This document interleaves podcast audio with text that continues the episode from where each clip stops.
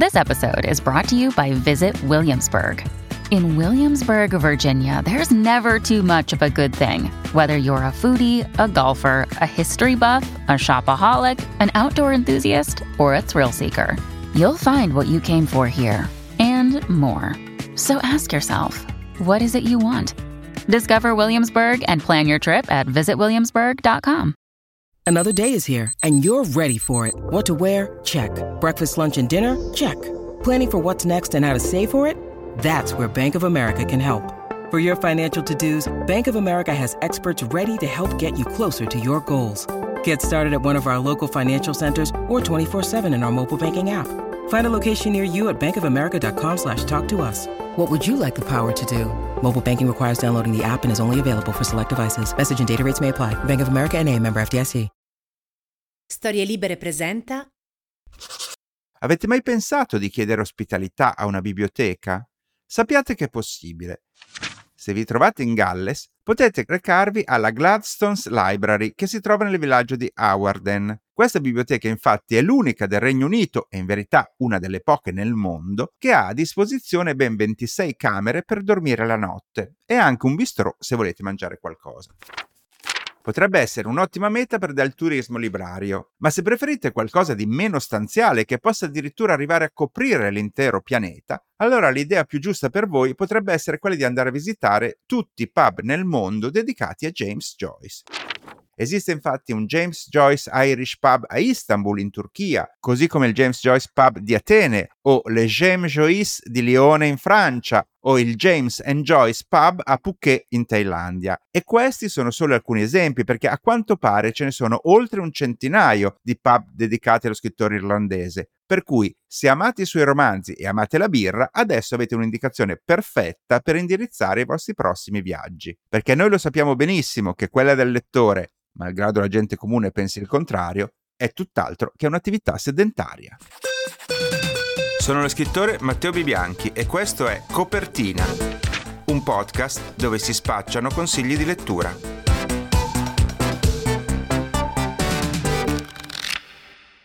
In questa nuova puntata di copertina andremo a sondare il mondo della magia e del mistero, ma per farlo abbiate un po' di pazienza perché prima è il momento delle mie consuete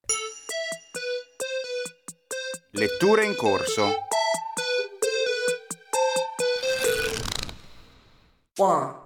Oggi apro la rubrica delle mie letture in modo un po' diverso, diciamo con un intervento che si colloca a metà strada tra l'esperienza personale e la riflessione editoriale.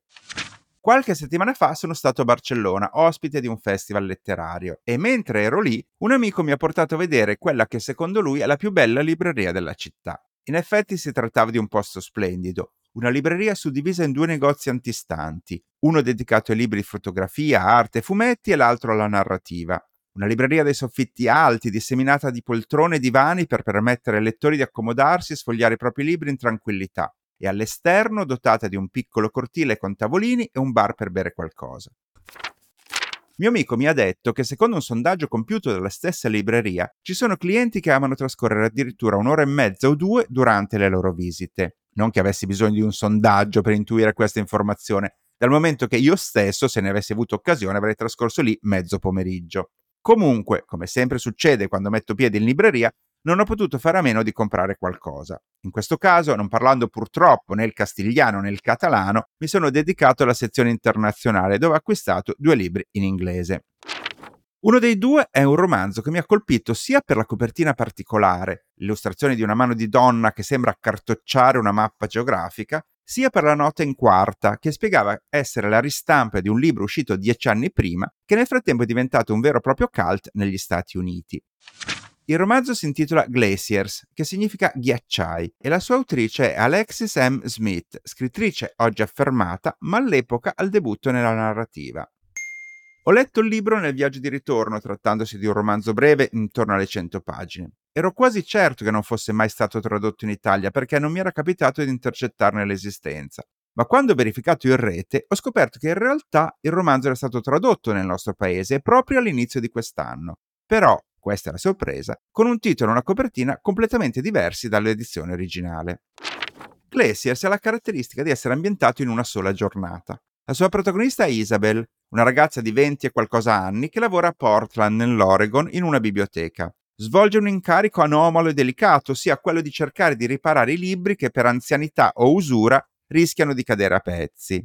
Isabel è originaria dell'Alaska, un territorio duro e freddo che in qualche modo ha formato il suo carattere riservato e intimista. Oltre ai libri ha una grande passione per gli abiti e gli oggetti vintage e ama trascorrere il suo tempo libero in giro per negozietti alla ricerca di tesori del passato. In biblioteca lavora anche Spock, un ex veterano della guerra in Iraq che esegue piccoli lavori di manutenzione nell'edificio e che deve il suo soprannome, Spock in inglese significa scheggia, ai suoi trascorsi militari, anche se nessuno conosce esattamente come gli siano andate le cose. Fra Isabel e Spock aleggia una sottile forma di attrazione mai dichiarata a causa del carattere introverso di entrambi, ma poiché quella sera ci sarà una festa a casa di una collega, Isabel vuole trovare il coraggio di chiedere a Spock di accompagnarla all'evento.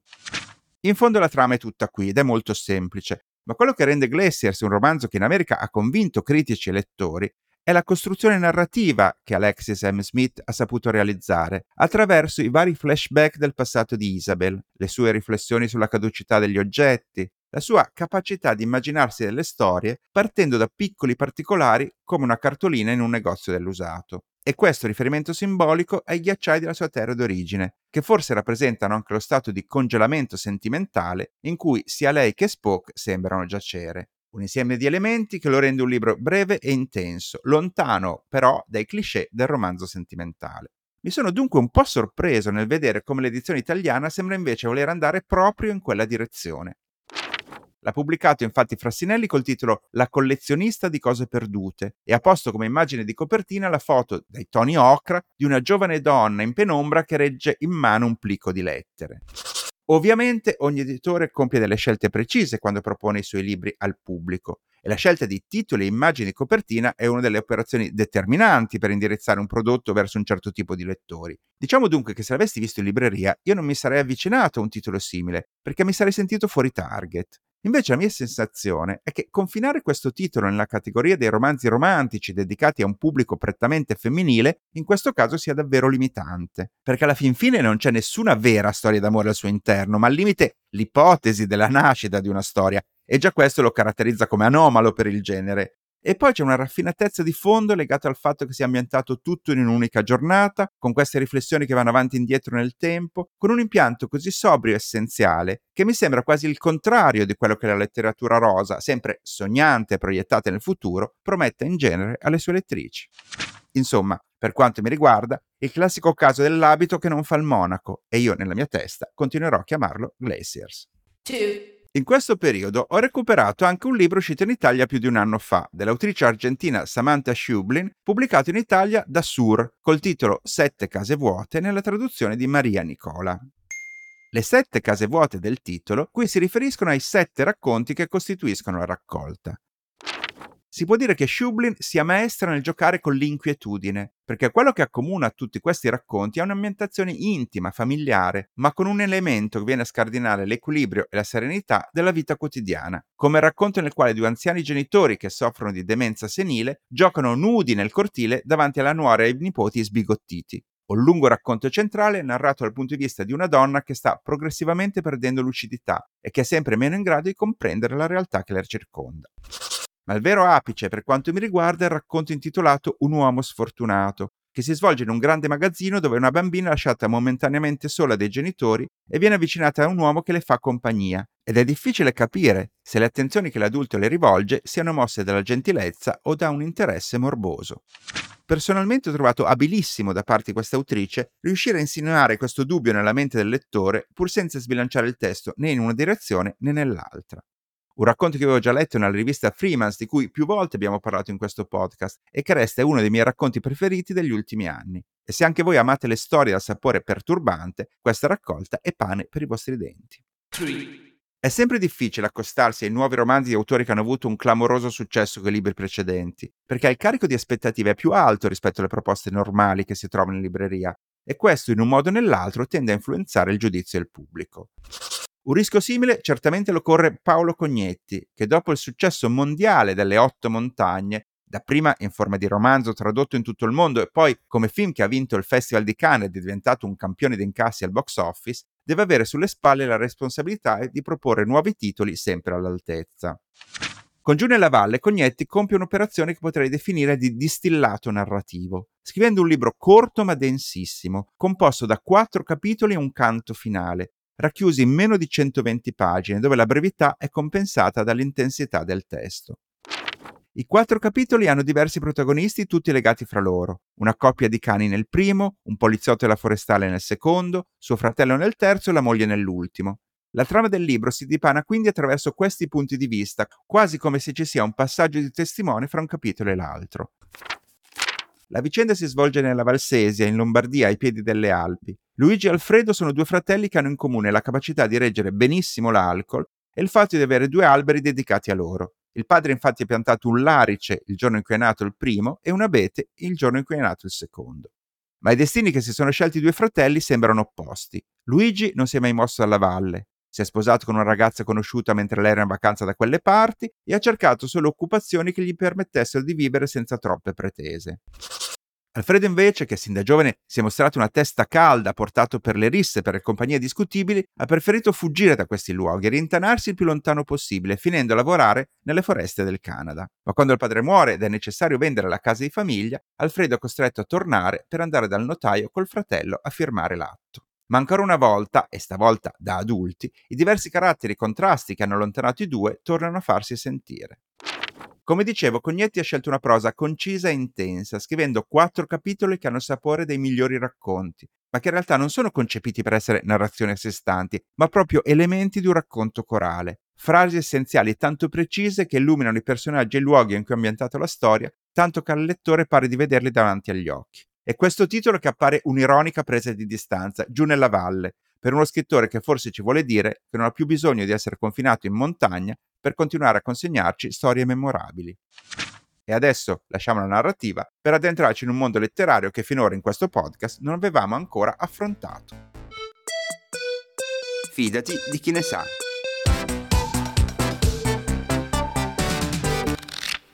Nel nostro viaggio attraverso le librerie d'Italia ogni tanto ci piace andare a scoprire quelle librerie specializzate dedicate a precisi ambiti culturali. Fa certamente parte di questa serie anche la libreria che andiamo a scoprire oggi, che è la libreria esoterica Aretusa di Torino. E per parlarcene è collegato con noi il suo proprietario Igor Caputo. Ciao Igor, benvenuto. Ciao, grazie dell'invito. Intanto spiegaci che cos'è esattamente o cosa si intende per libreria esoterica. Allora, è un contesto abbastanza largo e abbastanza vasto, nel senso che noi ci occupiamo qua sia di materie più strettamente esoteriche, da che ne so, storia della magia, rituali di magia rinascimentale, testi di alchimia, eh, ma anche tutta quanto una grossa parte di storia delle religioni, eh, di yoga, di spiritualità, di cosiddette medicine alternative, di cui cerco di limitare un pochettino il, come dire, la, la, la, banalità degli argomenti, di dargli più una storicità e un'attendibilità quantomeno antropologica, e quindi un, un, po, queste, un po' queste materie quindi dall'analisi di sé, qualcosa di psicologia, tantissima astrologia, materie varie ed eventuali. Come molte librerie specializzate, ovviamente anche Aretusa non si limita solo alla vendita dei libri, ma organizza anche corsi, incontri e addirittura ho visto che ospita un'Academy. Sì. Ho visto dal vostro sito che gli insegnanti di questa Academy sono specializzati in categorie piuttosto eh, anomale. Ho, ho, visto per esempio percussioni e storia, architettura sacra o esoterismo, norreno e rune. Allora, ci spieghi in cosa consiste questa Academy e a cosa si riferiscono, per esempio, queste categorie così apparentemente astruse? L'Aretusa Academy, i corsi di Aretusa nascono eh, poco prima del, del, lockdown. Avevamo cominciato a organizzare dei corsi qua in, in negozio la domenica, eh, eravamo partiti con dei corsi sui tarocchi. Eh, dopodiché scatta il lockdown, ci fermiamo tutti quanti e dopo un po', quando ho imparato anch'io ad utilizzare queste moderne diavolerie eh, tecnologiche, ehm, siamo passati online e di lì è partito un, un nuovo mondo per noi, per me, completamente nuovo e completamente eh, misterioso. Le materie che approfondiamo insieme sono quelle che caratterizzano appunto il, il, il mio negozio e la storia di questa libreria che dal, dal 48 si occupa appunto di astrologia, di tarocchi, di rune, di esoterismo norreno e, e, e tutte quante le materie che giustamente, giustamente dicevi tu. Ma raccontaci la storia invece, da, da, quanto esiste la libreria, perché hai deciso di aprirla e così via. Io non l'ho aperta, l'ho rilevata. Nel 48 Carla Casalegno, che è stata la fondatrice, ha rilevato un negozio che era già una libreria prima della guerra, eh, lo ha sistemato e ha riaperto una libreria. Inizialmente lei era partita con l'idea di fare una libreria d'arte, appassionata lei di arte sia figurativa che eh, di musica, eh, aveva dedicato questo spazio appunto alla pittura, al, alla musica classica e via dicendo quando un giorno è arrivato un cliente, dopo pochissimo dalla sua apertura, quindi siamo comunque sempre nel 48, è entrato un cliente che ha chiesto un libro di massoneria. Lei glielo ordina anche perché la vecchia sede della libreria era molto vicino ad una delle, delle sedi delle obbedienze massoniche più importanti italiane. Arriva questa copia, ehm, lei in realtà ne aveva prese due, una per il cliente e una così incuriosita da mettere in vetrina. La seconda copia, quella messa in vetrina, l'ha venduta eh, tipo in giornata, eh, nell'arco di pochissimo tempo. Al che l'ha riordinata e ne ha ordinate insieme a quelle degli altri libri sullo stesso argomento che anche quelli sono andati via in pochissimo tempo. Quindi così, eh, presa dal, dall'entusiasmo di questa scoperta, ha defenestrato i libri d'arte e ha cambiato l'indirizzo e ha cambiato il posizionamento della libreria, facendo nascere in questo modo la prima libreria esoterica italiana. E tu perché hai deciso di rilevarlo? Cioè, qual è la tua passione in comune? Allora, io sono arrivato qui la prima volta nel 1998, avevo 13 anni ed ero venuto a cercare libri scolastici. L'allora dipendente mi mostrò il cartello che aveva dietro la schiena con scritto qui non vendiamo libri scolastici, però io così incuriosito dall'ambiente mi sono guardato intorno e ho capito più o meno dov'ero. Dopo qualche mese sono andato al cinema a vedere Stigmate, che è un film eh, soft horror fine anni 90, in cui si parlava dei Vangeli apocrifi, del Vangelo di Tommaso nel, nello specifico, e preso benissimo da questa scoperta, sono salito sul tram, sono venuto qua da Retusa perché avevo capito che quella tipologia di libri qua dentro poteva starci benissimo. Infatti l'ho comprato ed è stato il, il mio primo acquisto. Di lì poi tutta quanta una serie di vicissitudini della vita eh, mi hanno portato a mantenere la, la frequentazione, a propormi come dipendente poi al secondo proprietario della libreria che non mi volle o comunque non è andata e, e, poi a comprarmela nel momento in cui le circostanze sono diventate mature. Si può dire quindi un innamoramento veramente precoce il tuo, perché risale appunto all'età della preadolescenza addirittura. Eh sì.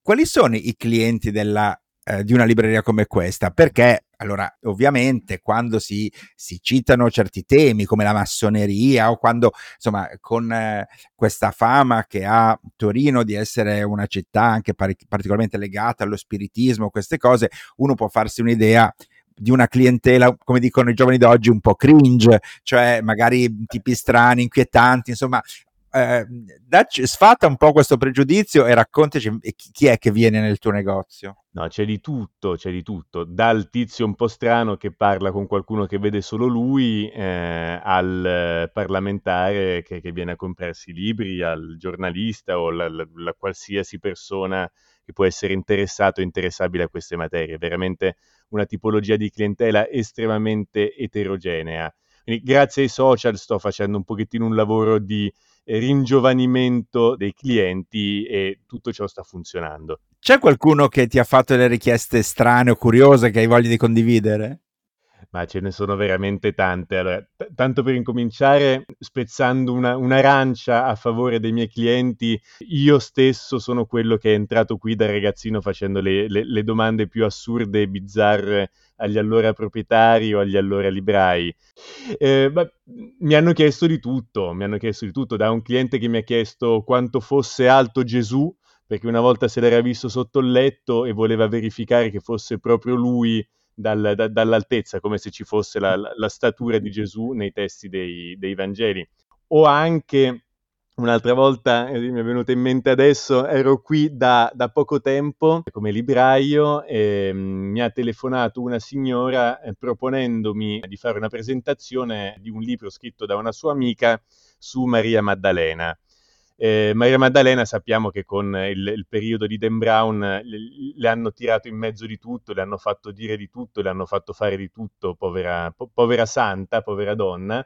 E, e io così avevo declinato gentilmente dicendo guardi, sto organizzando, ho già organizzato per questo stesso periodo una presentazione con Paolo Riberi, che è un filologo specializzato in testi gnostici e apocrifi, e quindi se proprio vogliamo fare un, un'altra cosa sempre su Maria Maddalena, facciamo passare un pochettino di tempo perché non si accavallino due eventi sullo stesso argomento.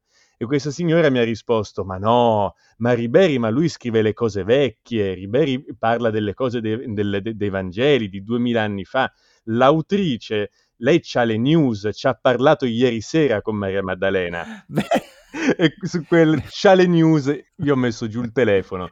E... Allora hai perso l'occasione di uno scoop, diciamo, recente. Sì, sì. Ti chiedo qual è secondo te l'aspetto più bello di gestire una libreria di questo tipo? Ma allora, io vengo da aziende in cui avevo eh, posizioni piramidali sopra di me e quindi già per me personalmente la cosa più bella in assoluto è di non avere nessuno sopra di me se non i clienti. I clienti sono i miei datori di lavoro e io cerco di entrare in relazione con i loro gusti, in qualche maniera di guidarli, perché è un pochettino il ruolo del, del libraio, di guidarli in una ricerca, di camminare insieme con i clienti. Questa qui per me è la cosa più bella e importante, la crescita che vivo ogni giorno con, con chi entra, con chi varca la porta della mia libreria. A questo punto ti chiedo di consigliare delle letture ai nostri ascoltatori, tenendo presente che fra loro ci potrebbe essere già chi conosce, frequenta questo tipo di tematiche e chi ne è del tutto digiuno e magari dopo questa intervista vorrebbe accostarsi e capirne un po' di più. Beh, allora, di sicuro un libro che consiglio è Il Magic di Alistair Crowley che è un personaggio un po' bizzarro del eh, fine Ottocento e prima metà del Novecento inglese, ma eh, che ha un valore particolare, una relazione particolare con, con questa libreria nello specifico perché la fondatrice Carla Casalegno mi aveva raccontato di essere stata lei a stimolarne la pubblicazione in Italia, la traduzione in italiano, perché vi, vi racconto questo aneddoto. Fino agli anni 70 si trovava in Inghilterra, aveva visto esposto nel, nella vetrina di una libreria esoterica di una sua omologa londinese una copia di questo libro, ne ha acquistate 10 copie 9 le ha messe in vetrina e considerando quanto poco gli italiani sapessero l'inglese negli anni 70 e il fatto di averne vendute tutte e nove nell'arco di una settimana era stata una cosa veramente notevole. La decima, eh, la decima copia l'ha incartata, ha preso carta e penna e ha scritto una lettera, come si faceva ai tempi, eh, alla casa editrice Astrolabio di Roma, gli ha spedito questa copia con la lettera in cui di fatto gli imponeva di tradurlo e di pubblicarlo ormai un 3-4 anni fa è stata fatta una nuova traduzione, una nuova edizione e di nuovo centriamo noi torinesi e noi di Aretusa perché il, il traduttore Alex Canepa è un mio cliente storico e ha cominciato, ha scoperto quell'autore sugli scaffali proprio di questa stessa libreria. Il Magic è di fatto un manuale un testo che eh, l'autore ha pensato come introduttivo, anche se proprio, proprio introduttivo non lo possiamo definire perché dà per scontate un pochettino di nozioni, di eh, magia occidentale. È un libro in cui vengono unite delle pratiche e degli elementi della, della storia, della, appunto della pratica della magia occidentale con determinati esercizi, determinate tecniche che vengono da Oriente. Quindi è il libro che in qualche maniera unisce eh, l'Oriente e l'Occidente del, della magia e, del, e della spiritualità. È un libro che all'interno racchiude gli insegnamenti più importanti che hanno condizionato eh, il sapere magico ed esoterico del Novecento. Da, da, quel libro lì e da quell'autore lì, da Alistair Crowley, nascono e discendono alcuni dei movimenti eh, esoterici e magici più importanti del Novecento, ma ha anche condizionato in qualche maniera la musica rock e il movimento hippie. Eh, Alistair Crowley compare nella copertina di Sgt. Peppers dei Beatles tra le persone che noi stimiamo, come avevano scritto loro appunto nell'album. È stato eh, il faro per Jimmy Page delle Zeppelin, per David Bowie, per Ozzy Osbourne, per tutta quanta una serie di personaggi e di artisti del Novecento. Parsons, colui che ha inventato il combustibile solido eh, utilizzato per, eh, per, i razzi e per, e per, i missili, ha avuto la, la, la, la ricetta, la tecnica di costruzione di questo combustibile durante un rituale basato su questo libro e scritto da questo autore. Quindi così per darvi un panorama de- dell'importanza, della rilevanza che ha avuto costui e questo libro nel Novecento. E invece se ti chiedo qualcosa di più recente, che cosa vorresti consigliare? Ah, vorrei consigliare una nuova uscita di Claudio Marucchi, eh, anche lui è un, un, mio affezionato cliente e amico di, di, vecchia data ed è appena uscito con il libro Scavando nell'ombra, pubblicato da eh, Spazio Interiore, così vi leggo il sottotitolo, Sesso, morte e male, le radici rinnegate della psiche umana. Per, per darvi anche un pochettino il quadro di quello di cui andrà, andrà a parlare all'interno. Eh, io la scorsa primavera ho organizzato dei corsi sull'argomento della morte vista da un punto di vista antropologico, storico e magico a 360 gradi e Claudio Marucchi, l'autore di questo libro, è stato uno, uno dei, dei, docenti di punta di questa, di questa iniziativa. Bene, allora eh, io ti ringrazio e hai dato sicuramente degli stimoli curiosi e inediti ai nostri ascoltatori. Grazie a te. Altre voci, altre stanze.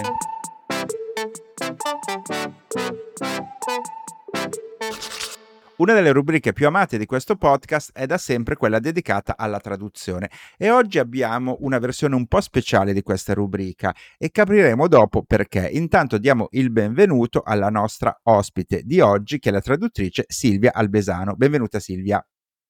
Grazie, grazie molte per, per questo spazio, per l'opportunità. Cominciamo con la domanda di rito. Dici come sei diventata traduttrice. Io lavoravo da, da parecchio tempo in, in editoria, in realtà soprattutto come revisore e devo dire che a vedere in me una traduttrice sono stati in prima battuta gli editor eh, per cui lavoravo, nel senso che la proposta di provare a tradurre, provare a cimentarmi con la traduzione è venuta mm, da loro sebbene comunque l'interesse per la traduzione, anche come, come, processo, diciamo, ci fosse in me da sempre. Io all'epoca avevo una sorta di doppia vita, eh, lavoravo all'università come storica della lingua italiana. Il mio dottorato in realtà già era su delle traduzioni, anche se eh, medievali, quindi l'interesse c'è sempre stato, però poi a fare di me una traduttrice vera e propria, appunto, sono, sono stati gli interlocutori che, che avevo conosciuto in altra veste in casa editrice. E come sono andate le prime traduzioni?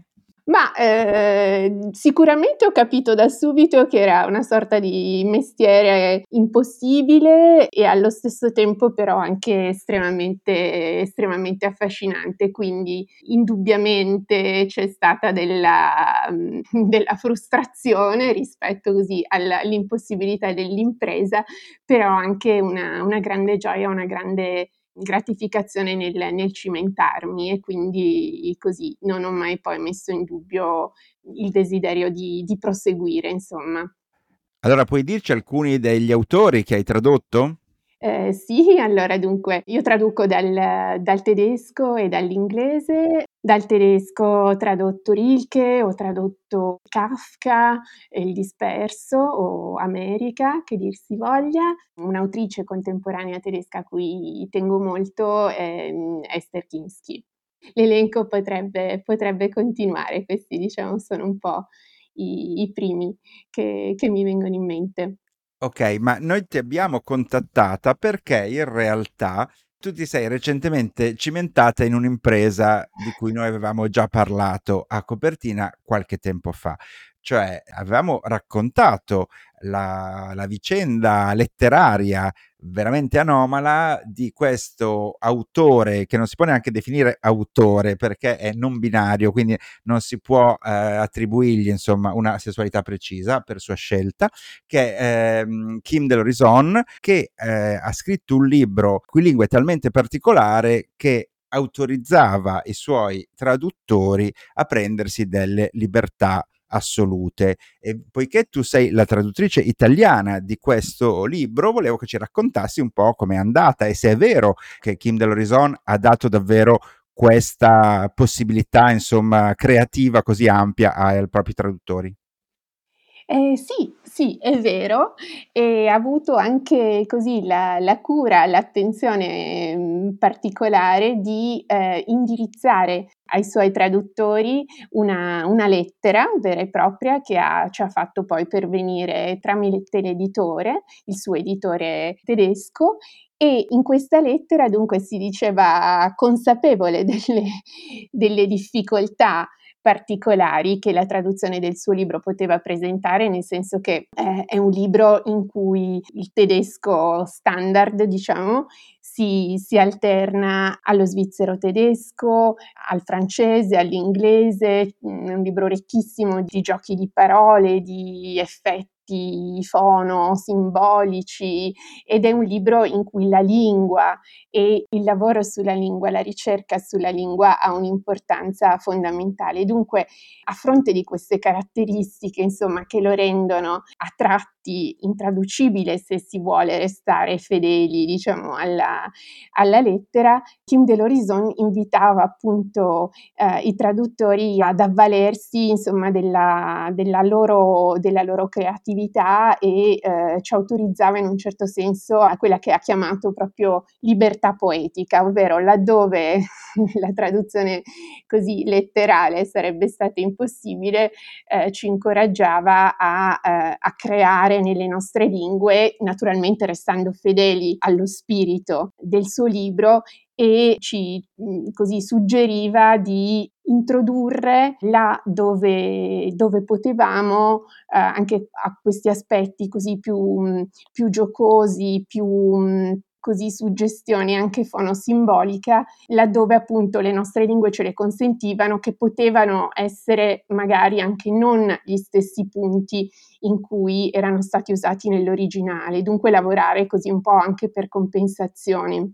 Eh, l'invito a fidarci di noi, della nostra diciamo, creatività e sensibilità. Kim dell'Horizon l'ha poi rivolto, ha rinnovato a noi traduttori anche di persona, nel, nel, maggio scorso, infatti, a, a, Loren, vicino a Zurigo, presso un'istituzione che si chiama Casa dei Traduttori, che è dedicata appunto a, alla formazione e a favorire lo, lo, scambio tra i traduttori, si è tenuto un, un seminario a cui hanno partecipato tutti i traduttori dei paesi che, in cui all'epoca erano stati venduti i diritti del, del libro per cui dalla Norvegia alla Repubblica Ceca, all'Italia, alla Spagna e così via. E ehm, in quell'occasione Kim Delorison ha poi trascorso due giorni con noi prestandosi, devo dire, con grandissima generosità e pazienza a rispondere a tutti i nostri dubbi e, e domande. Quindi è stata in realtà poi un'occasione bellissima di, di crescita sia umana che, che professionale. Allora, di solito io chiudo questo spazio chiedendo al eh, traduttore intervistato di scegliere uno fra i libri che ha tradotto da consigliare ai nostri ascoltatori, ma in questo caso specifico, trattandosi di un'esperienza così particolare, vorrei che ci raccontassi invece di cosa parla questo libro e perché lo consiglieresti ai nostri ascoltatori. Allora, questo è un libro mh, mm, molto particolare Parla di di una ricerca di sé e di quanto per scoprire davvero chi siamo e arrivare a vivere in maniera libera e autentica, sia imprescindibile confrontarci con il nostro con il nostro passato familiare, ma anche anche collettivo. Ed è, mhmm, un libro che ci aiuta a capire, questo diciamo è un aspetto che da traduttore mi è molto molto caro, quanto appunto in questa ricerca di, di noi sia fondamentale la lingua, cioè il trovare una lingua per dirci a noi stessi, ai nostri affetti, agli altri, che prescinda da formule, formine precostituite Naturalmente, appunto, hai, già accennato a quello che è uno dei, dei temi di questo libro, ovvero la, la non binarietà dell'autore e anche del, del, suo io narrante. E più in generale direi che mh, questo aspetto nel libro si traduce in una celebrazione di quella che è una percezione di sé fluida una percezione fluida del rapporto tra sé e tutto quello che, che ci circonda e quindi una lingua che ci permetta davvero di, di comunicare in profondità con gli altri e ehm, in questo caso direi quasi con, proprio con, con il mondo che, che, ci circonda, inteso in tutta la sua eh, ricchezza anche di, così, di, elementi naturali, per esempio. Sono, sono bellissime nel libro le parti in cui l'io narrante eh, parla, per esempio, con, uh, con, il faggio rosso, con l'albero del giardino della casa della, della nonna. Ecco, direi che questo è in sintesi il, il cuore del libro, almeno così come è arrivato a me. Benissimo, allora ricordiamo che il titolo del romanzo di Kim dell'Orisone è Perché sono da sempre un corso d'acqua ed è pubblicato in Italia da Il Saggiatore. Allora io ringrazio Silvia sia per questa intervista che per il lavoro difficile ma immagino entusiasmante che ha fatto con questo libro. Grazie. Grazie a voi, grazie ancora.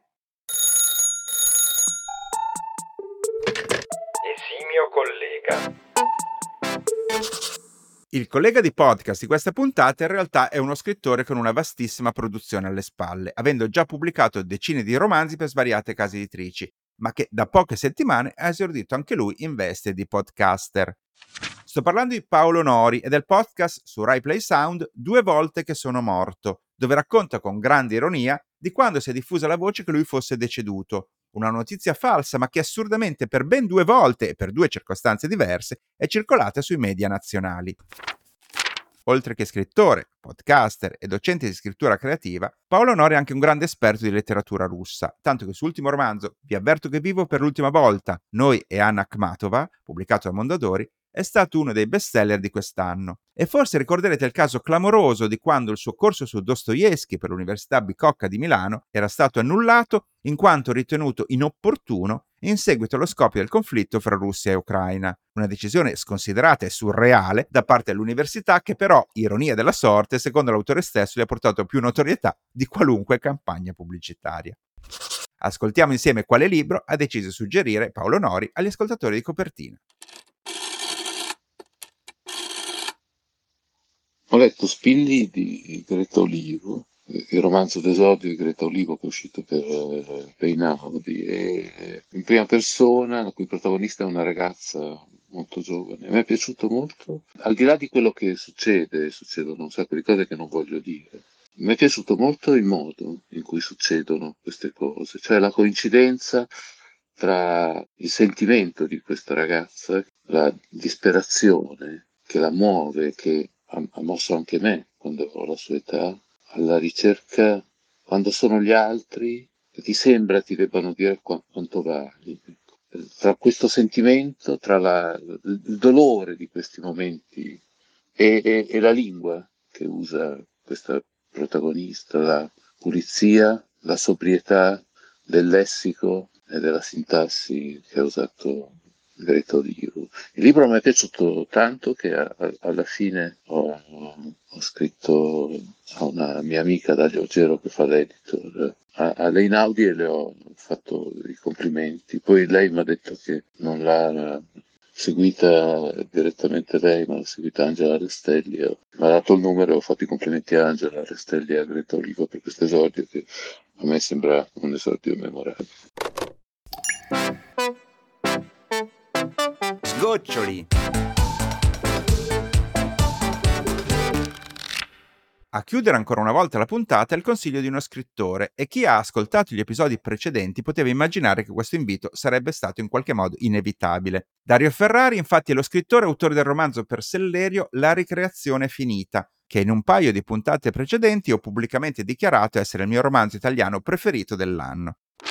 Durante una recente fiera del libro a Napoli, Dario Ferrari in persona è venuto da me a presentarsi e io, zac, come una sanguisuga, gli ho subito chiesto di contribuire con un vocale a copertina.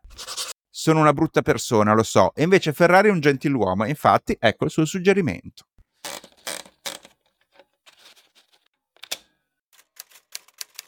Ciao Matteo e ciao a tutte e tutti. Il libro che ho letto di recente che mi ha tenuto più avvinghiato, che mi ha costretto anche a fare una cosa che per me è del tutto inusuale, vale a dire andare a letto tardi per leggere, io di solito ho un sonno invincibile, è il, il libro Maniac dell'autore cileno Benjamin Labatut.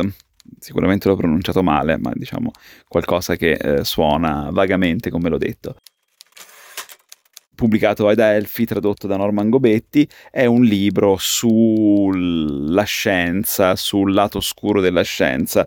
La battuta ha questa caratteristica già presente nel libro precedente, che era quando abbiamo smesso di capire il mondo, che appunto paradigmaticamente indicava il fatto che da un certo punto in poi, dal Novecento in poi, la, la, scienza è uscita un po' dai cardini, dalla eh, razionalità moderna cartesiano-galileiana e quindi appunto la racconta in maniera estremamente affascinante, estremamente inquietante.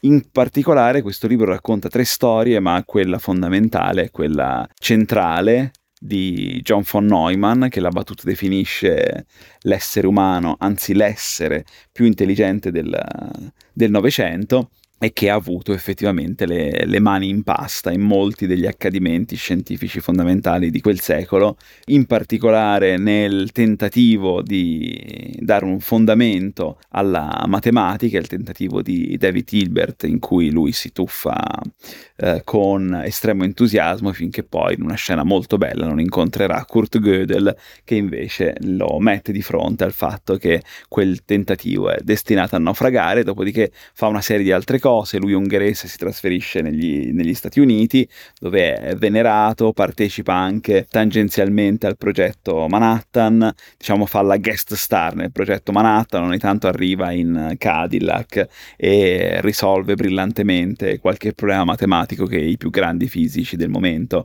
eh, che partecipavano al progetto Manhattan non sono in grado di, di risolvere e poi tra le altre cose Mm, lavora anche a questa macchina che si chiama appunto Maniac, che dà il titolo al libro, e che è l'antesignano dell'intelligenza artificiale, e mostrando appunto sia i primi passi dell'intelligenza artificiale, sia come già siano contenuti in essa dei, degli esiti che sono tutt'altro che eh, rassicuranti.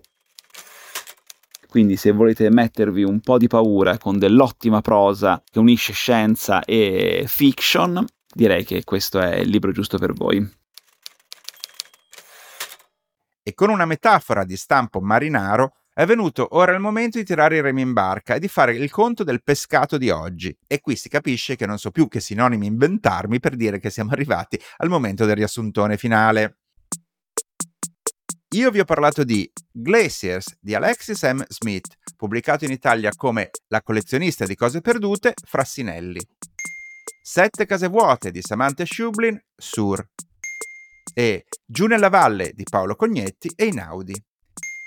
Igor Caputo della libreria esoterica Aretusa di Torino ci ha invitato a leggere Magic di Alistair Crowley, Astrolabio e Scavando nell'ombra di Claudio Marucchi, Spazio interiore.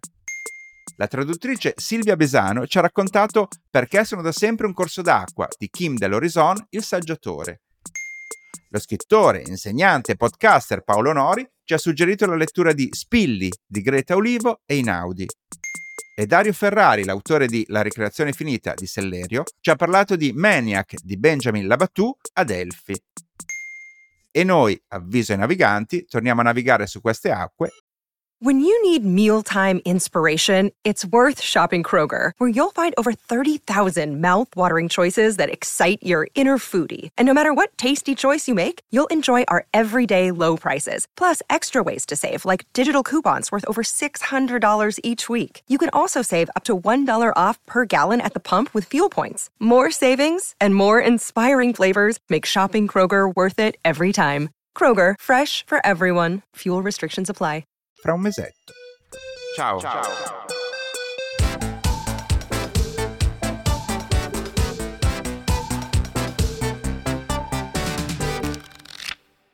Una produzione storielibere.fm di Gianandrea Cerone e Rossana De Michele.